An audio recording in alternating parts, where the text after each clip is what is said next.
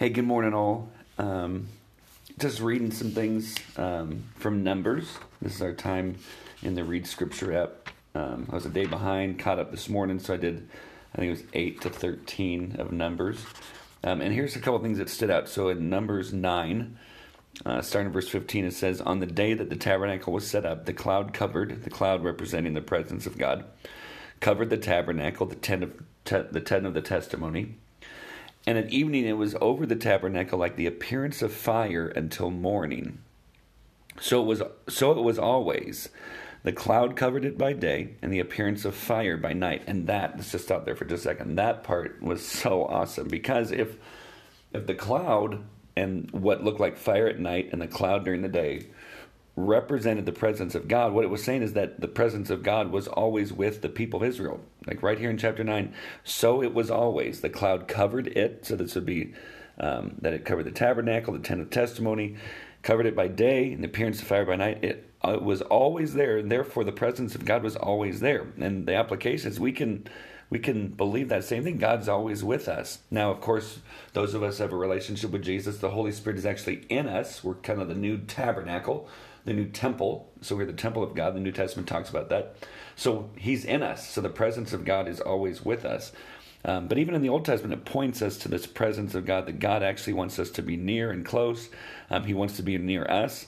Uh, verse 17, and whenever the cloud lifted from over the tent, after, the, after that, the people of Israel set out, and in the place where the cloud settled down, there the people of Israel camped. At the command of the Lord, the people of Israel set out, and at the command of the Lord, they camped.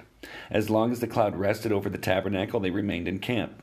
Even when the cloud continued over the tabernacle many days, the people of Israel kept the charge of the Lord and did not set out. Sometimes the cloud was a few days over the tabernacle, and according to the command of the Lord, they remained in camp. Then, according to the command of the Lord, they set out.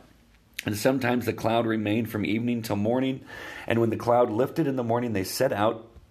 Or if it continued for a day and a night, when the cloud lifted, they set out whether it was two days or a month or a longer time that the cloud continued over the tabernacle abiding there, the people of Israel remained in camp and did not set out, but when it lifted, they set out. At the command of the Lord, they, they camped, and at the command of the Lord, they set out. They kept the charge of the Lord at the command of the Lord by Moses. And here's the part that I loved, um, or maybe even was convicted about. They went when God went, and they stayed when God stayed. And really, as followers of Jesus, that's what we're supposed to do. When God is moving, we go with Him. When He says when He says stay put, we stay put. And this might be a time for some of you that um, He's saying is, hey, it's time to move. You've kind of been sitting around for too long. Let's get back in what it is I've called you to do. And so, if you've been coming to Purpose Claremont for a while, or if you're just listening, maybe just tuning in now, and you've never even been to uh, our community man, the heartbeat behind what we do is hey, your mission field starts in your zip code, but even before that, we want to abide. We want to abide in Jesus. We want to have this deep, passionate love affair with Him. That even when I looked at Psalm 42, which was part of my reading for this morning, also, where it's like, as a deer pants for water, so my soul longs for you. Um, that we want to be people who long after God. We're not just Christians waiting for heaven and sitting around and not really pursuing God. And God's pretty okay, but no, to be passionately in love, my, my, my soul longs for Him. Like a deer pants for water, my soul longs after Him. But on this, see, for some of you, for some of you, you may say, "Hey, it's time to get up, time to go." And for others of you, you've been going so hard and so for so long. He's kind of saying, "Hey, you need to rest. You need to take a break, um, and just sit with me." And so um, that he would lead them, um, like he would have them set out um, in a place, and the cloud settled down. The people of Israel camped wherever God had them go. That's where they would go, and there'd be times where He'd lead them to places of rest, so that they could just be with Him. Um, and then the other part that hit me, if I can find it real quick, um, it was all it was out of uh, oh, it was out of Numbers chapter twelve. And this is where Miriam and Aaron um, start. They oppose Moses um, because Moses. It says in chapter chapter twelve, verse one, because Moses had um, had married a Cushite woman, and so they start they start talking behind his back. It says, "Has the Lord indeed spoken only through Moses? Has He not spoken through us also?" And this is what God's response was. It says that the Lord heard it, um, and then it's weird because it's thought that Moses wrote Numbers, and then this is what he says about himself The man Moses was very meek, more than all the people who were on the face of the earth. And it's so easy to look at that and go, Gosh, you might have been meek, but you're kind of arrogant. Um, and yet, there's another place, I think it's Deuteronomy, says that he was more humble than anyone else. And I don't know if it's really arrogant. I, I don't know that I could say that about myself. It feels weird. So I'm, I'm the most humble person on the planet. But if it's true, then it's true. And so I remember hearing somebody bring that up. And I'm not saying anything other than the fact that Moses was meek.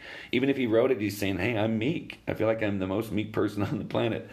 But now he says this in verse 6 and he said, Hear my words. If there is a prophet among you, I, the Lord, make myself known to him in a vision.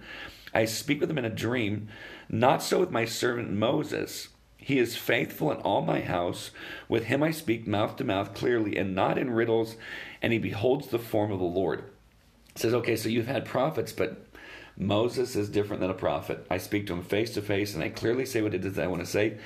And then all of a sudden, the anger of the Lord was upon Miriam and Aaron, but especially upon Miriam, and she becomes leprous and has to be shut out of the camp for a week.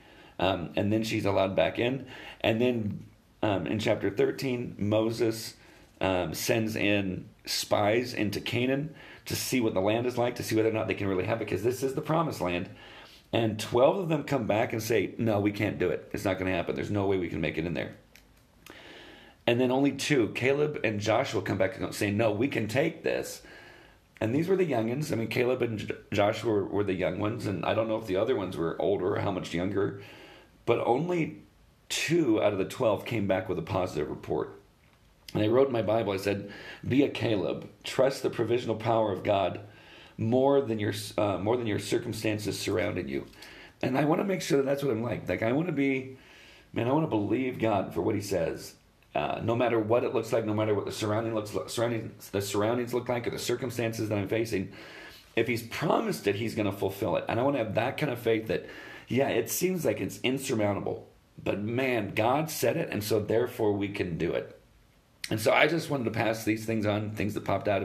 Um, another one that popped out, I'm not going to go into detail, but when the people are complaining about food, um, that they're having to eat manna, and that, and I am going to say a little bit about it. Sorry, chapter 11, verse um, 4 says, now, now the rabble that was among them had a strong craving, and the people of Israel also wept again and said, Oh, that we had meat to eat. Remember the fish we ate in Egypt that cost nothing, the cucumbers, the melons, the leeks, the onions, the garlic but now our strength is dried up and there's nothing at all but this manna to look at. And the part that hit me is they kept longing for what they like what their appetite was was after was what they ate when they were in slavery and in bondage. Now they're free and God's providing. I mean, hundreds of thousands of people, He's providing uh, food for them every morning. And because it's not like what they had when they were slaves, it didn't taste as good or they missed that. They would rather go back to slavery so that they could that their appetite could be filled rather than live in freedom and trust God with the, with his provision, not questioning how he provides or what he provides, but just being thankful for what it is that he provides. And so what if it's for us? What if it's what if us what if instead of us looking at what it is that God has provided and the way that he's provided and the timing that he decides to provide and questioning whether or not he's good and is able to provide for our needs, we actually are thankful for it. And striving and wanting to live in freedom with Jesus rather than, especially if you remember what life was like before you surrendered to Jesus, maybe some of your appetites, um, maybe some of the things that you really wanted more than anything, um, like our flesh desires things that usually aren't about God. Would you rather have that while you're in bondage to those things or be free and trust the provisions and maybe not have everything that you've ever wanted in that moment? I just know that God provides. Now, I just need you to remind me of that when all of a sudden I don't feel like He is. I want to make sure that I'm seeing God's provision, I'm proclaiming God's provision, and I'm trusting God in His timing that He'll provide perfectly all of my needs whenever it is that I need those things, and trust that He knows what I need more than I know what I need. So those are the things that stood out to me from this morning's reading. Numbers is so good; it's it's getting good. Um, a lot of a lot more narrative in there, so it's going to be a little bit easier to understand rather than just numbers of people and laws. Um, but praying for you as you go through it. I'm, I'm loving this. Hopefully, this is helpful to you. Um, but yeah, have a great day. Love you guys. We'll see you.